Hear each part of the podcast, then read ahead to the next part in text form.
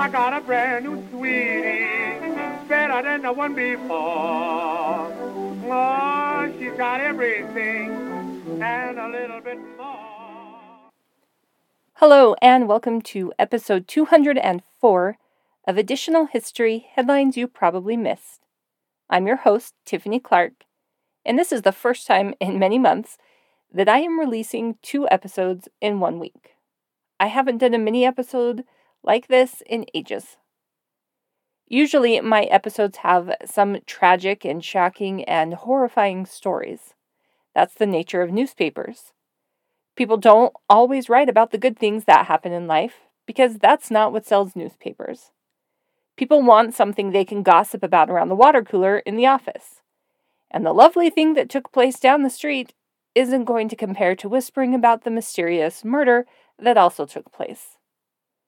But it's the holiday season right now, and Christmas is just a few days away. And for this Christmas gift to you, I went in search of Christmas miracles. Not stories of Santa and gifts, but three unique stories from history that people called Christmas miracles when they printed about them in newspapers. So let's get right into it. The first story I have for you happened on December 24th, 1931. But the headline comes from the Tennessean newspaper out of Nashville, Tennessee, a whole year later. I'm going to read you this very long headline. It says Six day old baby found in hat box in Arizona desert Christmas Eve somewhere awaits first birthday. On Christmas Eve in 1931, Ed and Julia Stewart had to make a quick business trip from their home in Mesa, Arizona to Superior, Arizona, which was about 50 miles away. They took Julia's twin teenage cousins, John and Betty Mansfield, along for the ride. Since it was Christmas Eve, the Stewarts wanted to hurry home so they could celebrate the holiday and spend time with their eight month old baby. Unfortunately, on their way back to Mesa, the car they were driving in got a flat tire. The group was frustrated that they would have to spend even more time away from their family, but it would turn out that that flat tire was a Christmas miracle for someone else. While Ed changed the tire and the Mansfield twins stayed huddled in the back seat, Julia Stewart got out to walk around in an attempt to stay warm on that cold December evening. Julia said the stars were shining brightly that night, and she remembered thinking that the scene looked like something you would see on a Christmas card. She wandered about 200 feet away from the car when she suddenly heard a strange noise out in the dark. Now, keep in mind, they didn't get a flat tire in the middle of a city, but rather in the middle of the Arizona desert. The noise sounded like a whimper, and Julia wondered if maybe there was a puppy or a kitten out there somewhere. She began to investigate and called her husband over. What they discovered next would be the biggest surprise of their lifetime. Nestled inside a black hat box, there in the middle of the desert, was a newborn baby. It was a little girl, and she had red hair. The group hurried to finish changing the tire and then took off as fast as they could to get the baby to the police station. The police took the baby to a local maternity hospital and had a doctor look at her. The doctor gave her a clean bill of health.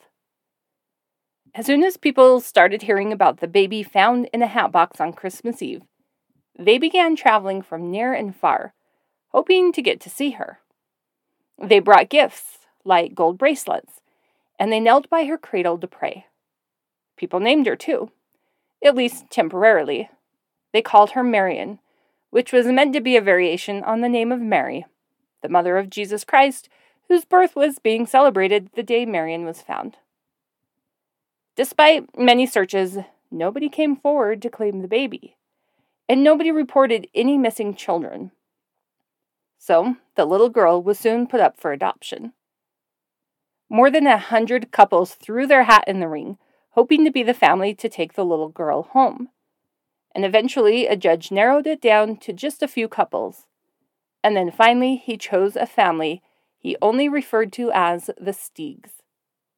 When they asked to adopt the baby, the couple said, quote, We'll change our name. We'll go away.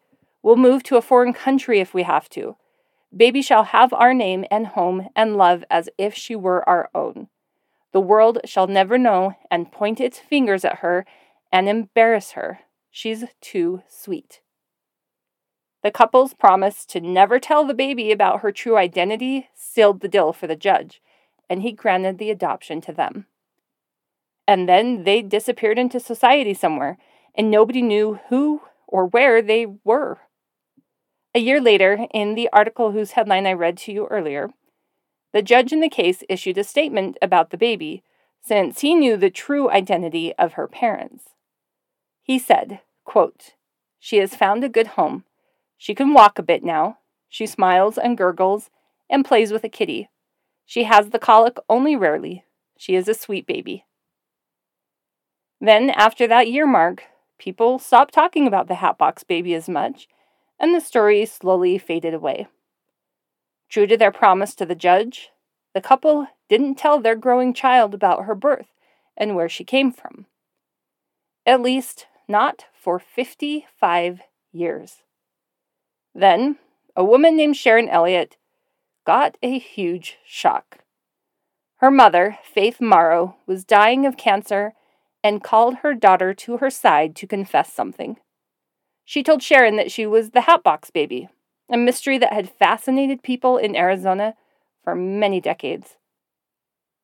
Sharon had grown up in California, and in 1986, when her mother made the confession, she was working for an aerospace company. As a child, Sharon loved to do things like roller skate, and when she was a teenager, she was a cheerleader for her high school. Originally, Sharon was adopted by Faith and her husband, Henry Stieg. Both parents were on their second marriage already, and they were wanting to have kids but weren't able to. Then the opportunity to adopt the Hatbox baby fell into their laps. Unfortunately, their marriage didn't last, and they divorced just seven months after the adoption when Henry accused Faith of being cruel to him.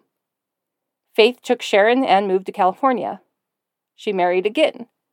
But her husband had tuberculosis, and they were only married for a year before he passed away. But Faith found love again, and that time she was with her husband for 40 years before he passed. That was the man who raised Sharon. I will say that there were some more discrepancies, including Faith using an alias at times, and Sharon's name being changed from what they originally named her at the beginning of the adoption but I won't take time to get into all of that. When Faith confessed to Sharon, she couldn't believe what her mother had told her. How could everyone in her family have kept the secret from her for so long? And why? When Sharon's mother passed away a few months later, she decided to begin searching for her birth family again. Maybe after 55 years, someone would be willing to come forward and tell what they knew.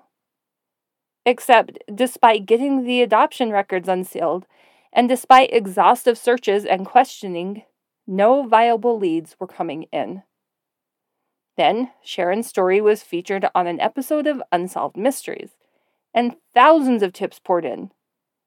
Still, nothing panned out, and Sharon still couldn't find her family.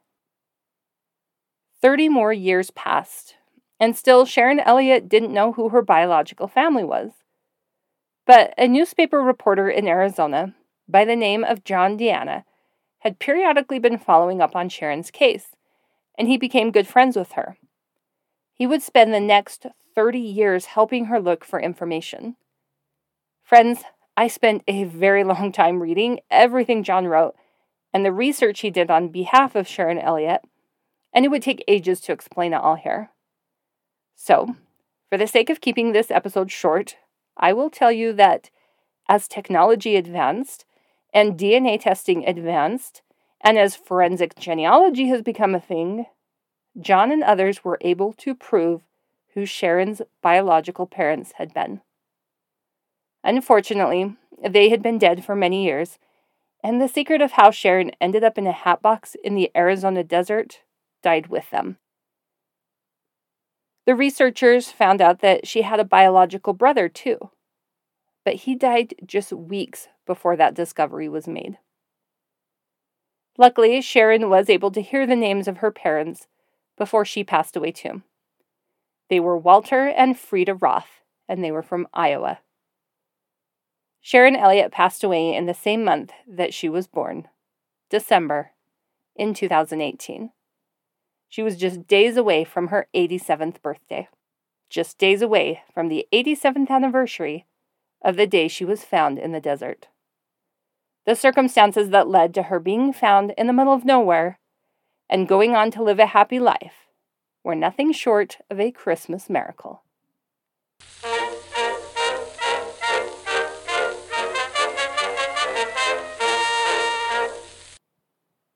For my second Christmas miracle, I'm taking a headline from the Winston-Salem Journal out of Winston-Salem, North Carolina. The headline says Meredith Victory credited with saving 14,000 Koreans. This is dated February 14th, 1951, which you'll know to be Valentine's Day, not Christmas.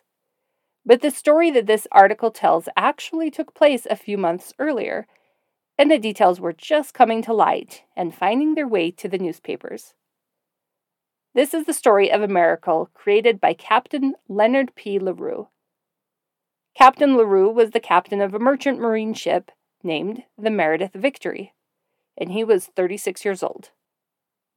During the Korean War, Captain LaRue and his ship were stationed in waters directly where the war was going on. Three days before Christmas in 1950, the SS Meredith Victory was sent to the port town of Hungnam in northeast Korea to deliver and retrieve much needed military supplies. Troops from both the Chinese and North Korean armies were advancing on Hungnam, and they were only hours away from the town when Captain LaRue began his operation. Supposedly, those armies had vowed to kill anyone they found in the town when they arrived. So, when the captain arrived, he realized the situation was much more serious than he'd expected. Nearly a hundred thousand people had gone to the port hoping to be evacuated with the retreating United Nations command soldiers and all of their supplies. Captain LaRue had a tender heart, and when he saw the people standing on shore with children in their arms, he knew he had to do something more than just retrieve military supplies. He knew that if he left them there, they would probably meet a horrible fate. He also knew that there was a big problem with loading them onto his ship. You see, his ship wasn't a passenger ship, and it was only designed to carry 12 passengers in addition to the crew. But he decided he had to try anyway. He ordered his crew to quickly unload all of the cargo they had on board, and then one by one, the Koreans came on board, filling every little space they could find on the ship. This process lasted for hours, and the crew even had to rig up contraptions to lower people down into the cargo holds. When it was all said and done, instead of 12 passengers on board, the Meredith Victory was carrying 14,000 passengers. That number didn't include the babies being carried by their mothers. They filled the main deck and all five of the ship's cargo holds. The crew would later report that people were trying to carry their prized possessions onto the ship, including someone carrying a violin, another carrying a sewing machine, and someone even attempted to bring a piano on board. But, sadly, to fit as many people as possible, people had to leave their belongings behind on the docks. And yes, they had somehow managed to squeeze that many people on board, but that didn't mean they were in the clear. For one thing, food and water on board were extremely limited. It wasn't a rescue mission that anyone had planned for. And for another thing, the ship needed to leave secretly and without a military escort so that it wouldn't draw any attention to itself. That meant that the only weapon they had, the only way they had to defend themselves, was a single pistol that the captain had in his pocket. If they came under attack, that pistol would do nothing to help their situation. The ship didn't have a doctor on board, nor did it even have an interpreter on board. There wasn't any heat or lights down in the cargo holds. And remember, this was December. It was very cold. There also weren't any bathrooms for that many people. And I'll let you just imagine what kind of a nightmare that must have been. And since the ship wasn't designed to be a military ship, it didn't have any mine detection equipment on board, and they were about to embark on a journey through very dangerous waters. Now, there was another problem that happened as they were navigating through those waters. Some of the women on board were pregnant, and they'd gone into labor during all of the excitement. The first mate of the ship ended up delivering one woman's baby that first day. They had to turn the first aid station into a maternity ward, and four other babies would be born before the trip was over. During the first night, Captain LaRue looked out on the freezing people on his deck, and he was sure that the morning light would shine on multiple people who didn't survive the harsh conditions. That night, the captain, who was a devout Catholic, wrote in his journal The nearness of Christmas carries my thoughts to the Holy Family, how they, too, were cold and without shelter. The next morning, the captain was shocked to find that not a single person had passed away in the night. They were cold, they were hungry, and they were extremely thirsty, but they were all alive. That night, the ship reached its destination of Pusan, or at least they thought they reached their destination. A million refugees had already arrived, and when the Meredith Victory showed up, the army turned them away telling them that there was absolutely no more room for them in Pusan. Captain LaRue would again compare it to the first Christmas, and Joseph and Mary being turned away when there was no room in the inn. Panic started to set in, but Captain LaRue kept everyone calm and got food and water for them. Then they continued on to an island that was 50 miles away. When they arrived on Christmas Day, not a single person had passed away. It didn't take long for people to start calling it the Ship of Miracles, and Captain LaRue said, God's own hand was at the helm of my ship. The rescue made by the captain and the crew of the Meredith Victory still holds the record for the largest humanitarian rescue operation by a single ship in human history. Just a few years after the rescue, Captain LaRue left the sea behind and became a Benedictine monk. He devoted the rest of his life to that service. He passed away in 2001, the same year a book titled Ship of Miracles was released. I bet you can guess what that book is about. In recent years, there's been a push in the Catholic Church for him to receive sainthood because of the rescue. And whether you believe in divine intervention or not, I'm sure you'll agree that something great took place back on the Christmas of 1950.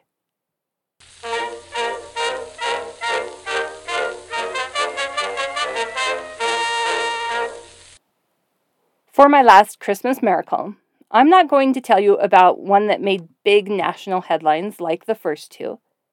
Instead, I'll tell you a miracle that I could only find in one source a story sent to the Edmonton Journal up in Edmonton, Alberta, Canada. Clear back on December 22nd, 1928. It's appropriately headlined A Christmas Miracle. This story was written by a woman named Edna Baker, and she said that this Christmas miracle had taken place the year before, in 1927. The story had been told to her by a local doctor. Since this was the 1920s, it was a time when doctors still went out on house calls, even when the weather was not great and they'd rather stay in by their warm fires. A man who drove a grain wagon showed up at the doctor's home one night just before Christmas and told him that he'd been asked to send word that the doctor was needed on a farm a few miles from the doctor's home. A woman was about to deliver a baby. It was a cold December night in Canada, and it had taken the messenger a couple of hours to get to the doctor's house to deliver the news. Time was of an essence, and the doctor hurried to find the farmhouse in the dark. It sat 50 yards back from the road, but somehow he managed to see it just before he passed it. It was a tiny home with just two rooms. The walls had been plastered with mud and then whitewashed, and there was only one kerosene lamp to give any light to the home. The doctor knew he was at the right place because he could hear a woman crying out in pain from inside the tiny home. He was met at the door by a girl that looked to be just 11 or 12 years old. The story never really says who the girl was, but I believe she was some sort of servant girl. Anyway, the little girl told the doctor that the woman's husband had gone to a different town the day before, and he hadn't made it back yet. The pregnant woman had gone out to the barn, to do chores, I assume, and she'd fallen. It sent her into labor, and the young girl didn't know what to do. To say that she was relieved when the doctor showed up would be an understatement for sure. The doctor said that he would need someone else to help, and he asked the girl if there were any neighbors who could come by. The girl told him that the only person she could think of was a man named Bill Kremenchuk, and he lived about a mile away. But the girl laughed at the idea of Bill coming to help and said they didn't even really know him. The doctor insisted, though, and the girl went off in search of Bill. Meanwhile, the doctor went to work helping the woman on the bed, who was in a lot of pain. He quickly realized that the woman didn't speak English, and communication was difficult. She was young, and it was most likely her first baby. The laboring woman had dark bruises on her hip and shoulder, probably from her fall in the barn. Her red, cut, calloused hands showed that she was a hard worker and had probably worked much harder than a woman in her condition should have. Well, not too long later, the young girl came back with Bill Kremenchuk in tow. He was a large man, and he took up a lot of space in the small room. But the doctor immediately put him to work, holding up a lamp, while the young girl was sent to boil water and get a strong fire going in the fireplace. Bill didn't say much, but the doctor did recall that he was mumbling something in English about having to do the work an old woman should be doing. The doctor just ignored him. After all, there was nobody else that could assist him. Meanwhile, the young girl chatted away, telling the doctor about the pregnant woman's situation. She and her husband had arrived in Canada that summer, and they'd come to help with the harvest. They'd only lived in the two room home for about a week, and they were just house sitting there while the family who owned it moved into a bigger place in the city for the winter, and so their kids could go to school. Luckily, with the doctor there, things actually went pretty smoothly with the birth. And two hours after his arrival at the little farmhouse, the woman was holding her baby girl in her arms. After experiencing the miracle of birth, Bill stopped his mumbling and offered to stay with the woman and the baby until her husband returned. The young servant girl then called him by name, addressing him as Mr. Kremenchuk. The woman who had just given birth suddenly whipped her head around and looked right at Bill. Up to that point, she'd kind of been preoccupied, and since she'd never met her neighbor, it wasn't important what he looked like. But something about the name triggered her. The woman said something to Bill in her language, and the doctor couldn't understand it. Bill suddenly hurried to the bedside and knelt beside the woman. They rapidly exchanged words, none of which could be understood by anyone else in the room. And the doctor tried to tell Bill not to excite her, but all his efforts were in vain. And before he knew what was happening, Bill had bent over and was hugging the woman and kissing her all over her face. Finally, the doctor managed to get Bill to tell his story. And I must say, it truly was a Christmas miracle that December of 1927. You see, Bill was Russian, and 13 years earlier, he had marched with his regiment out of his town. World War I was raging, and he was going to find himself in the thick of it. When Bill went to war, he left behind his wife and a seven year old daughter. When his regiment came through the town again a year and a half later, there was no happy reunion. The town had been burned. His wife and his daughter were gone. His friends were gone. Everything he knew and loved was gone. But Bill was still part of the army, and he couldn't stop and take time to search for them. So, with a broken heart, he marched on, never finding any answers. When the war finally ended, Bill tried to find his family, hoping they'd been refugees sent somewhere else. But he couldn't find them. Nobody knew where they were. Some of his friends were heading to Canada to make a new start, and Bill decided to go with them. He got a small piece of land in northern Alberta and began his new life there, mostly keeping to himself, still mourning the loss of his family. But that night, in 1927, he had gone unwillingly to help hold a light above a woman in pain.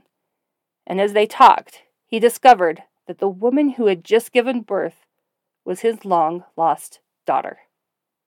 That new little Christmas baby was his beautiful granddaughter. Somehow, a Christmas miracle had brought the father and daughter together in an entirely different country and culture. Friends, I hope you enjoyed these Christmas miracles, and I hope you have some miracles of your own this season. Stay subscribed, and one of these days, when you're least expecting it, I'll pop up in your feed again with more great additional history stories. Talk to you later.